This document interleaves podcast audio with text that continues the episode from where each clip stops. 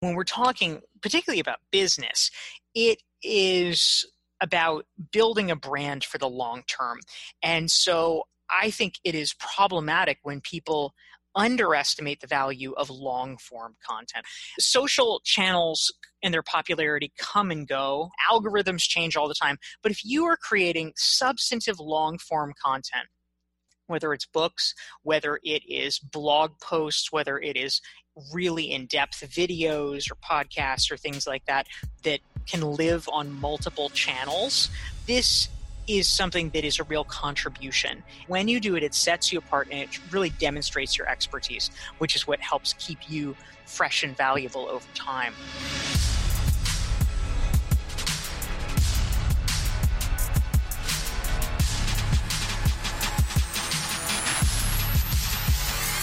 Hello, everyone. Welcome to another episode of Inside Influence. My name is Julie Masters, and in this episode, as in every episode, we are going to delve into the minds of some of the world's most fascinating influencers, or one in particular, to get to the bottom of what it really takes to own your voice and then amplify it to drive an industry, a conversation, a movement, or a nation.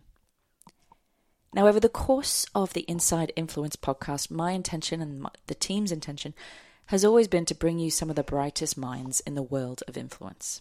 However, every now and again, we come across a person who is just the embodiment of what this podcast is about.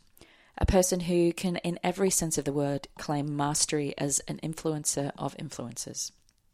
Now, as some of you might know, I've spent the last few weeks bunkered up in my house with my newborn son, who's currently eight weeks old, and one of the challenges of committing to consistency with anything, podcast, articles, um, you name it, is that when life takes over, as it does occasionally, you need some support.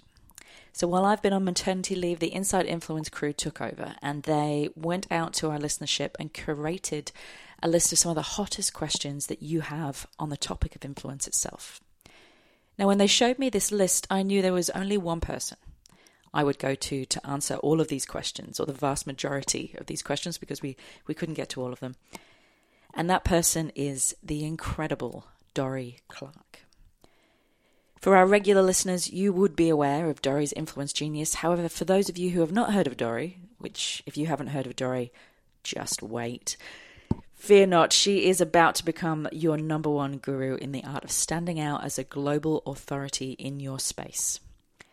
And if you need more than just my word, I can't believe you would, but just in case you do, Dorie is in fact the author of the groundbreaking book Stand Out, which was named the number one leadership book of 2015 by Inc. magazine. One of the top 10 business books of the year by Forbes, not to mention a Washington Post bestseller. The New York Times has described her as an expert at self reinvention. Now, Dorie has also just recently published a new book, Entrepreneurial You, which I would urge you to go out and get. Now, believe me, in all in all my years of working in this field, it's it's rare that anyone actually talks about the grassroots tactics of what it takes to build a business as an influencer. There's a lot of talk about being an influencer, but very few people are able to break it down in a proven methodology and deliver that in a clear and compelling way. And Dorie is one of those people. You know, creating influence is one thing, but turning it into income, believe me, is a whole other thing. Some of the questions we explored include how to identify trends and distill your breakthrough idea, how to turn your influence into income. Again, this is where most people, even some, I would say, maybe even most of the well known or famous people you know, often get stuck. You can't pay your mortgage with likes, or at least that's what my accountant tells me.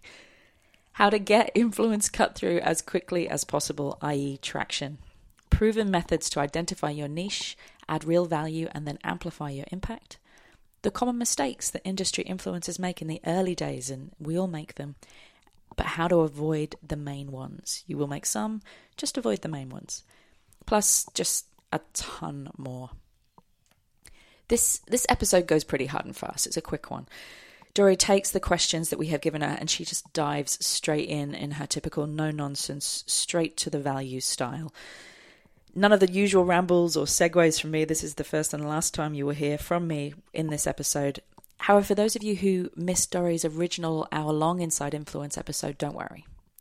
We will also be re releasing, can't even say it, re releasing the original interview called From Influence to Income this time next week as an added bonus, so pop that in your calendar.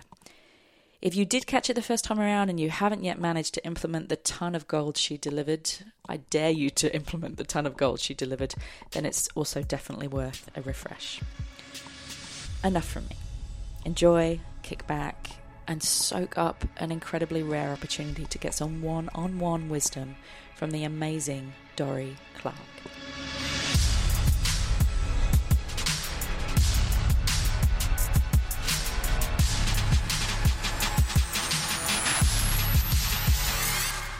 Hey, Jules, Dorie Clark. Thanks so much for inviting me to dive in with these juicy questions. Let me go ahead and uh, just go ahead and get started. So, number one, what methods have you found most effective when it comes to identifying trends and developing your breakthrough idea? Well, I think that many people have a misconception that they have to figure out their breakthrough idea out of whole cloth that somehow they, they don't know, they don't know, they don't know. And then all of a sudden it comes to them in one vision, like the heavens are whispering to them. And I think that that is a, a dangerous view, although that's how the, the cultural conversation often goes, because we assume that these little sort of glimmers or these dribs and drabs of ideas that we have that are not really fully formed we look at that and assume, well, you know, that can't be it. That's obviously not enough and we overlook some really good potential. I mean, it's it's really interesting. There's a book called Where Good Ideas Come From by Steven Johnson, where he talks about how literally for years Charles Darwin was circling around the theory of evolution you, and you can tell this by his journals. He was writing these sort of fragmentary ideas in his journals, and we look back now and we say, "Oh my God, you almost had it," but it it just took a while for it to cohere in his mind. And I think similarly, it's like that for a lot of us. And we have to be gentle with ourselves through that process. So, how do you find your breakthrough idea? I think that in a lot of ways, it is about a curiosity around a given topic and you start reading about it, you start talking to people about it, you start coming up with ideas that, you know, probably are not that great or that original, but you keep going and it's it's through the process of immersing yourself in a given world that you over time begin eventually to discover where the holes are and where you can make a contribution. So, how do you find your breakthrough idea? I think it, it really starts by reading a lot and asking a lot of questions uh, around the topic area that you care about and over time you will figure out what your unique perspective is but not at first uh, so number two what are the different revenue streams an influencer can tap into are there any that make sense to aim for first uh, my short answer is yes. One of the things that I recommend in my book, Entrepreneurial You, is that I am actually a pretty big fan of having people start by offering consulting or coaching services. And there's a few reasons for that number one is of course there's no startup costs right? Uh, unlike cre- you know creating an online course or uh, you know hosting an event where you know oh my god you have to like do room rental fees or things like that. Coaching or consulting it, it, it's it's free basically. I mean in, in the very beginning you don't even have to have a website. All you need to be able to do is uh, is just offer meetings or web calls or something with people. So that's one advantage. But another advantage is that if you're working one on one and in depth with people, it really centers you in their world. You begin to understand how they talk about issues, what concerns they have. You get very close to the customer. Whereas if you're trying to have a big event or you're trying to sell a course to bazillions of people, you are not necessarily close enough to the customer to really understand it and see it in such a visceral way. Um, and then the, the, last thing is that you don't, if you're starting with coaching or consulting, you don't actually have to have that big of a brand in order to do it. Um, you know, it, it, it, takes a lot of publicity or awareness or something, you know, even paid advertising, uh, so money, to get people to come out to an event, let's say. But when it comes to coaching or consulting, all you need is one sale or at least a few sales. And you can often gin that up through referrals and through people that either know you or know of you. So it's often a very good starting place. Number three, how can you make sure anything you do is read or seen by the right people? Do you have any advice on getting cut through with speed? What I would say when it comes to making sure that your materials are read by the right people. I think there's two ways to define the right people. Uh, one set of right people, which is maybe less glamorous but probably more useful in an immediate sense, is potential customers, right? Because one of the very first advantages that content creation can give you is that it can speed up the sales process because it makes it easier for a client or potential client that is on the fence to say yes to you because you are eliminating doubt in their mind because you're essentially giving them a a trial. You're, you're giving them uh, a sort of extra window into how you think about problems or how you might attempt to help them uh, and they, again, they can read it they can see it with their own eyes so it makes it less risky for them to do business with you. So how do you get prospective clients to see your work? Well one thing is if you've started discussions with somebody you can certainly send it to them. You can actually say oh hey you know we were talking last week about xyz issue. I wrote a piece about it and published it. Here's a link in case it's of interest. That is a very beneficial thing to do. Another thing that is beneficial to do is to identify where groups of your prospective clients congregate and then make a very concerted effort to start getting published in those let's say industry journals or regional papers or something like that. But the the way that that sometimes people mean this question how do you make sure the right people read it is uh, you know how do you get other influencers or celebrities or things like that to read it? And of course that is much harder um, but you know, I would say that one of the best things we can do, and I will turn to this more in subsequent answers to questions, is to think about the frame of social proof, uh, which is a term used in psychology, kind of refers to your credibility that you're amassing.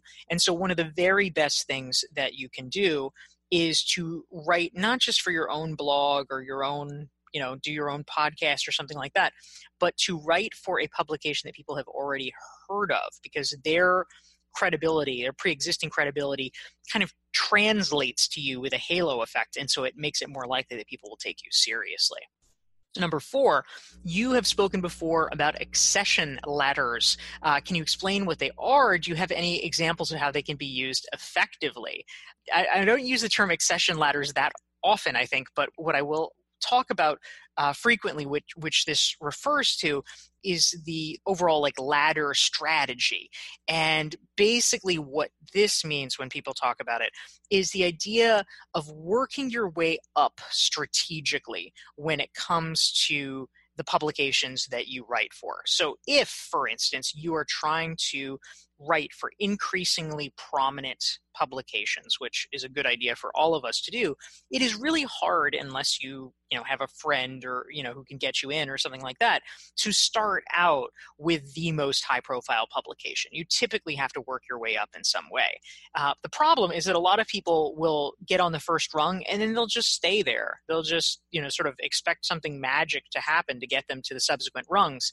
And there's no magic. You have to climb those rungs yourself. And the way that you do it is that once you have written a few pieces, uh, you know, let's call it three to five for a given publication, what you want to do if you are hustling uh, effectively is you want to reach out to the next tier of publications and uh, and and pitch them with a warm intro if you can, or if not, you can just send them a cold pitch and say, "Hey, I've been writing for such and such publication. Here are my clips," you know, meaning links to other pieces you've done, so they can see how your writing is.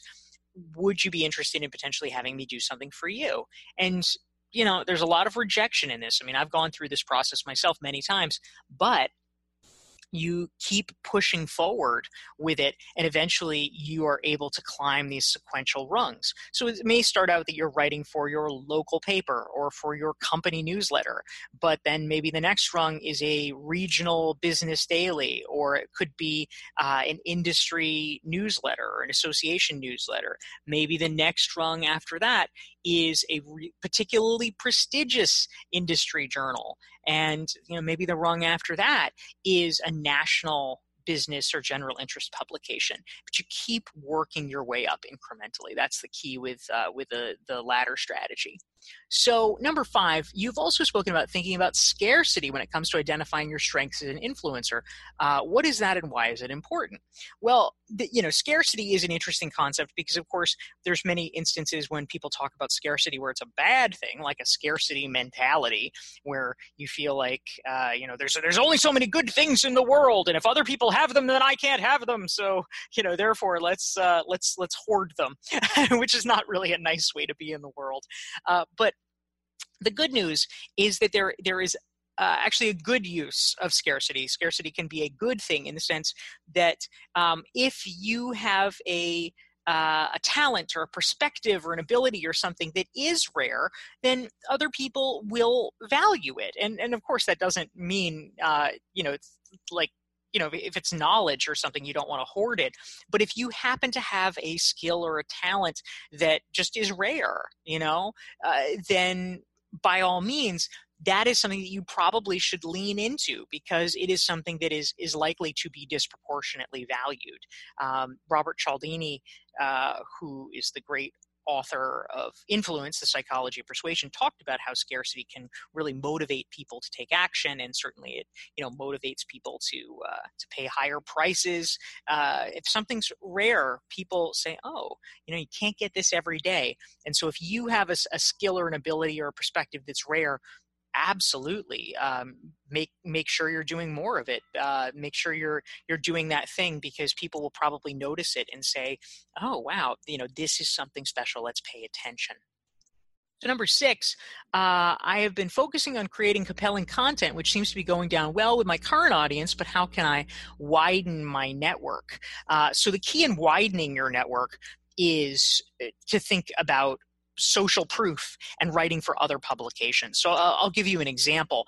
I have a guy that has been with me now for about three and a half years uh, as a coaching client, and he is so smart and so talented. But when we first started working together, and I was doing the kind of analysis or diagnosis of what the current state of his brand was there was a problem you know he was he was frustrated because he was putting out all this great content and all these great ideas but not that many people were seeing it and you know i had to sort of stop him and say well there's a reason for that. It's because you're only writing for your own blog and your own newsletter. So the people who love you really love you, but most of the world just doesn't know who you are. So the secret there is to write for outside publications so that new people who have not heard of you uh, will be exposed to your work. And so this is where the power of social proof comes in because if you are in fact writing not just for any outside publication, but ideally for one with a, a brand reputation, A, that redounds to your benefit, and B, their brand is drawing in readers and drawing in eyeballs,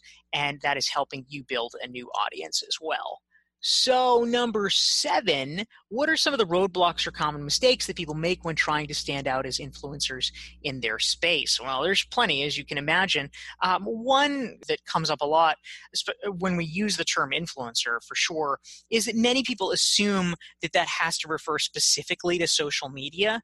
And, you know, there's a lot of sort of silly metrics like instagram now is is as we're speaking is kind of the uh, the app du jour. And so i think a lot of people uh, especially are using instagram to uh, to measure their worth or other people's worth. But you know when we're talking particularly about business it is about building a brand for the long term. And so i think it is problematic when people underestimate the value of long form content. I, I am a big partisan of long form because, you know, social channels and their popularity come and go. I mean, we all remember there were Vine celebrities a few years ago. That was a pretty big thing, but, you know, not so much anymore. Um, algorithms change all the time. But if you are creating substantive long form content, whether it's books, whether it is blog posts, whether it is really in-depth videos or podcasts or things like that that you know can live on multiple channels uh, especially this is something that is a real contribution and it won't just be forgotten or swept away with the tide of the, the infinite press of new social content. Uh, most people are not doing long form because it, frankly it just takes more effort.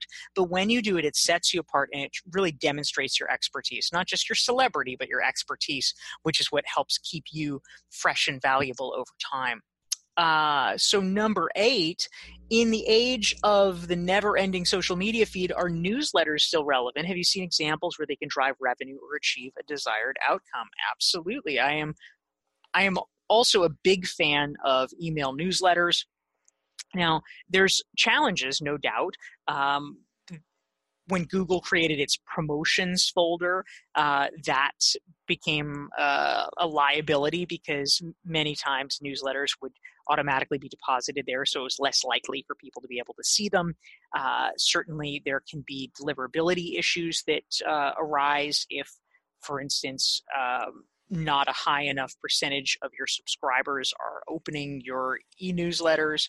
But leaving all that aside, the most important metric is that the average newsletter gets about a 20% open rate and which is not enormous you know clearly um, you know we the people sending it would like it to be closer to 100% um, but nonetheless it is 10x what social media is and so if you can get people in this extremely busy era who are willing voluntarily to give you their email address and say yes please contact me. please fill my already overflowing inbox because I think what you have to say is valuable.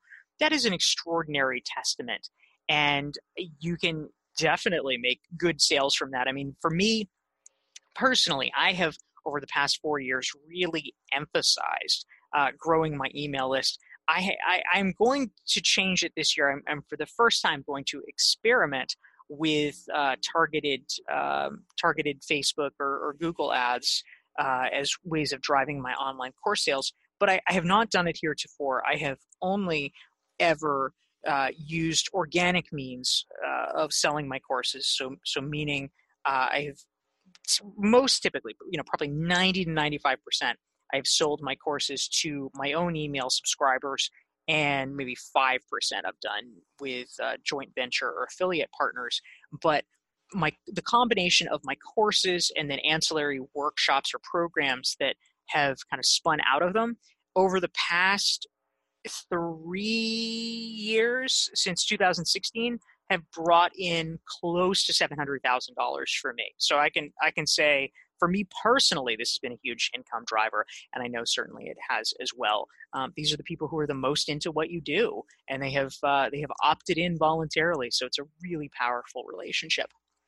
Now, number nine, uh, when it comes to turning influence into income, what is the most powerful yet underutilized tool?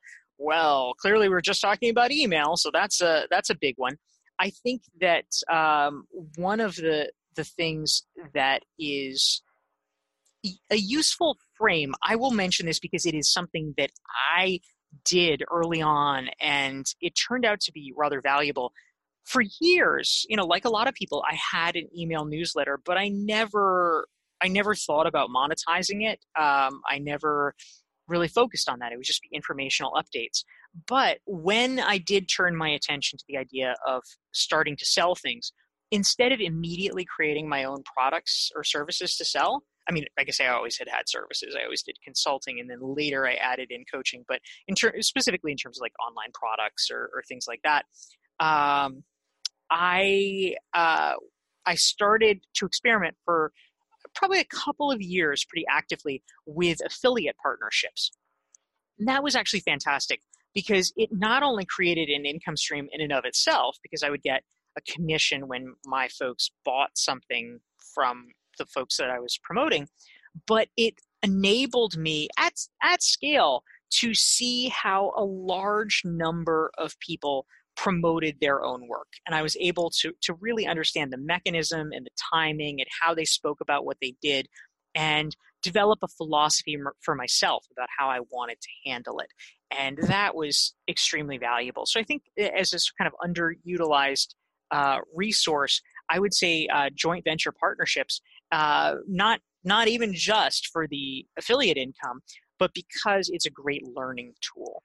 Uh, number 10, uh, I find creating valuable content the easy part. The hard part is getting people to take action, especially financial action.